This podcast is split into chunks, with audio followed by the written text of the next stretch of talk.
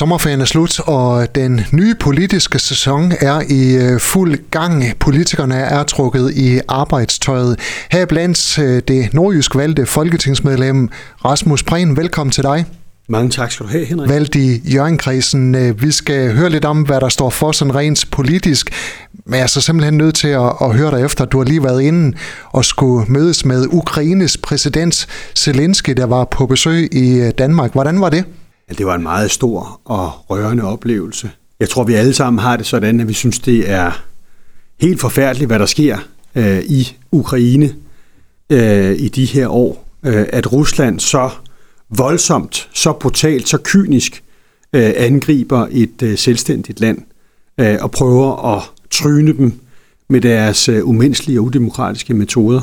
Så den frihedskamp, som ukrainerne kæmper, og som Zelensky jo har gjort sig til leder af, det er jo dybt beundringsværdigt. Og derfor så tænker jeg, at der er mange af os, der ser præsident Zelensky som en kæmpe inspiration, som en helt.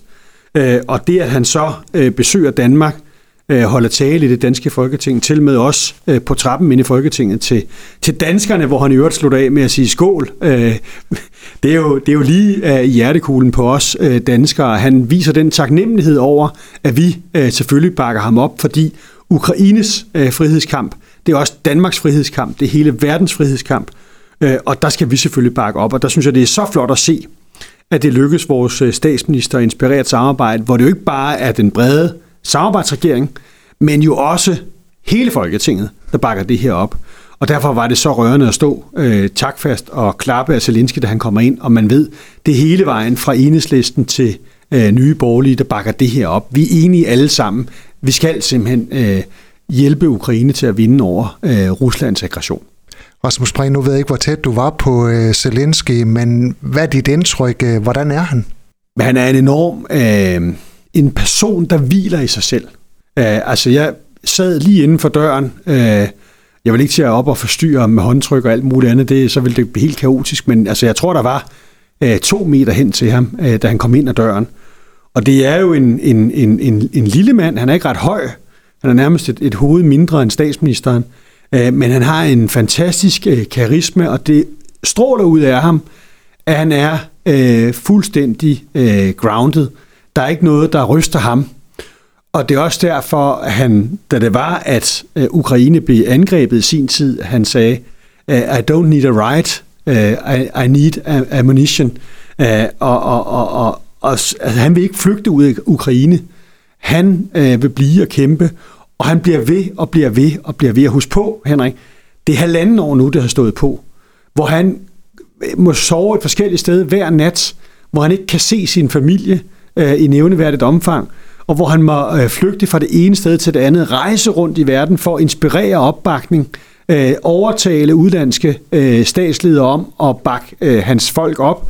Han kæmper og knokler, men alligevel virker han ydmyg, helt nede på jorden, afslappet, og så med det her meget, meget charmerende glimt i øjet, som i hvert fald tiltaler mange danskere, tænker jeg, hvor han så lige slutter af med en forløsende bemærkning om, at når det hele er overstået, så må vi sætte os ned og sige skål. Det synes jeg var dybt charmerende. Det fortæller også, hvor stærk en leder han er. At han tør midt i så alvorlig en situation, så tør han også at række ud til det mere folkelige, til det mere humoristiske og vise, at han er et menneske. Tog Zelensky og hans bedre halvdel så videre fra Danmark med løftet om, at der stadigvæk er fuld opbakning fra Danmark? Der er fuld opbakning fra dansk side. Det seneste nye er jo så de her F-16-fly, som de får lov at overtage i sådan nogle etapper. Det er jo sådan, at vi skal jo have nye fly i Danmark, og i det omfang, at vi så kan undvære de her F-16-fly, så bliver de sendt til Ukraine. Der er den første del af dem, der bliver sendt afsted meget snart, og det betyder altså, at de kan få en helt anden mulighed for at dække luftrummet af.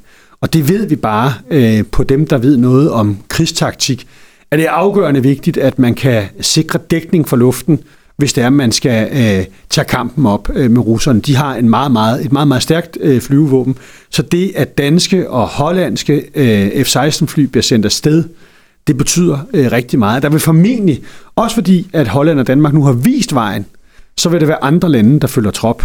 Jeg er stolt af som dansker og som medlem af regeringspartiet, at vi er med til at sætte en kurs, hvor andre lande følger trop. Jeg hørte lige, at den svenske statsminister, de vil ikke sende Gripenfly afsted, men de føler sig også meget sårbare. De er jo stadig ikke officielt blevet medlem af NATO. De har brug for deres fly osv. Så det fortæller noget om, at det vi gør, det er ret enestående, og forhåbentlig er der nogen, der bakker op, så der er så mange som muligt, der sender nogle fly afsted, så ukrainerne har bedst mulighed for at stå imod den vanvittige aggression, som russerne udviser.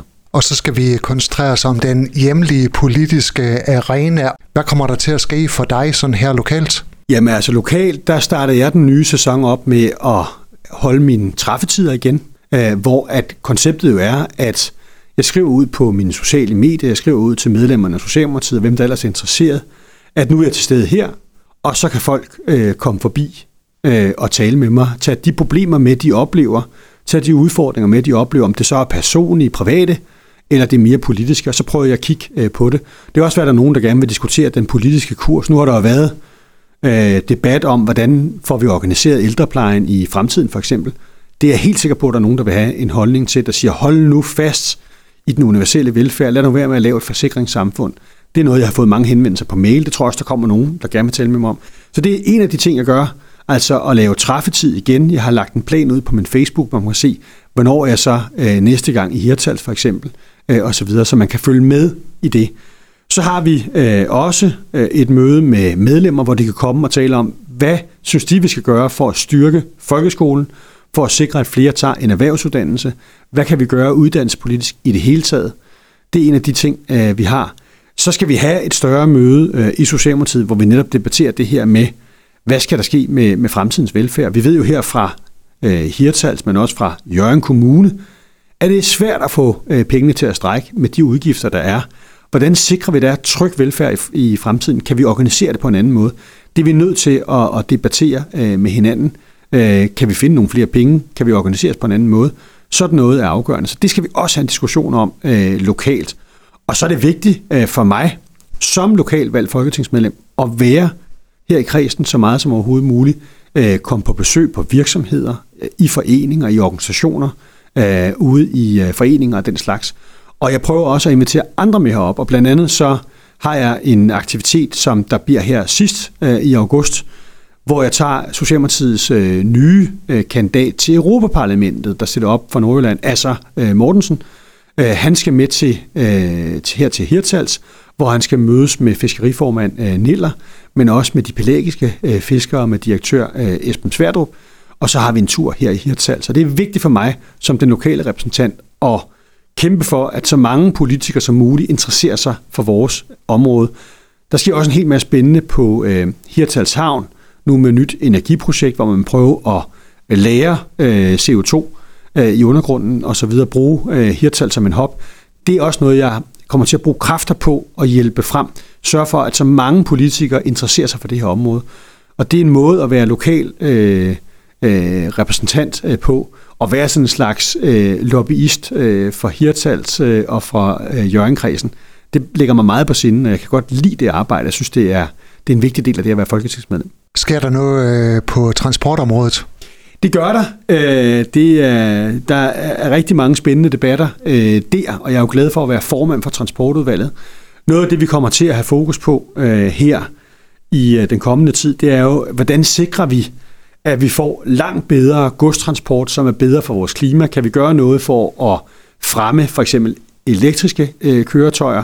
Kan vi gøre noget for, at de lastvogne, vi har, de måske er længere, så at vi transporterer mere gods med mindre energi? En anden ting, vi diskuterer, det er jo, kan vi få mere optimal kollektiv trafik, så vi ikke får så meget trængsel på vejene og får så meget CO2-udledning?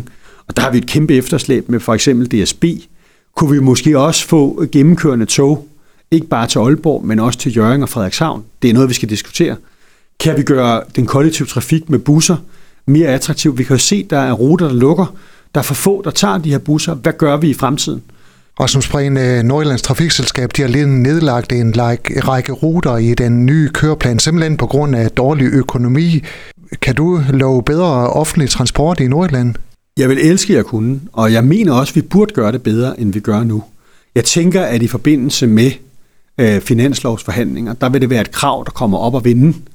Jeg kan desværre ikke stå her, Henrik, og knipse fingrene og sige, nu kommer der bare flere penge. Vi skal også huske på, det handler jo også om, at den kollektive trafik bliver jo kun god, hvis der er flere, der rent faktisk benytter den. Hvis folk køber en privat bil og ikke tager bussen, jamen så kan busselskabet jo ikke blive ved med at forsvare, og heller ikke have økonomi i at køre rundt med folk. Og der er desværre rigtig mange steder, hvor at når bussen den sætter folk af inde på banegården, jamen, så har der været 2-3 med. Og det dur bare ikke i længden. Så derfor, hvis man gerne vil have bedre kollektiv trafik, så skal vi være bedre til selv at benytte den. Vi skal så som politikere kigge på, kan vi sikre en bedre økonomi, sådan så at det kan bedre betale sig for busselskaberne at have en ordentlig service, så det bliver mere attraktivt at tage den kollektive trafik. Og kan vi måske organisere det en smule anderledes? Er der nogle steder, hvor at man måske skal have mindre busser? Er der nogle steder, hvor at det, man skal have, det er en bedre delebilsordning, eller gøre det attraktivt for nogen at køre naboer afsted ned og handle osv.? Der er nogle ting, vi kan kigge på der, for at få en bedre dækning, end vi har i dag. Det er ikke godt nok, som det er, og vi er nødt til at have en grundlæggende diskussion af det. Som sagt, har man sager, man gerne vil have dig til at kigge på, så kan man møde dig rundt omkring i Hjørringkredsen. Følg Rasmus Prehn på de sociale medier, der står hvor og hvornår du kan møde ham. Rasmus Prehn, tak fordi du kom, og god arbejdslyst. Det lyder ikke til, at I kommer til at kede jer. Det gør vi ikke, og tusind tak, fordi jeg måtte være med her. Jeg kommer gerne igen. Du har lyttet til en podcast fra Skager FM. Find flere spændende Skager podcast på skagerfm.dk eller der, hvor du henter dine podcasts.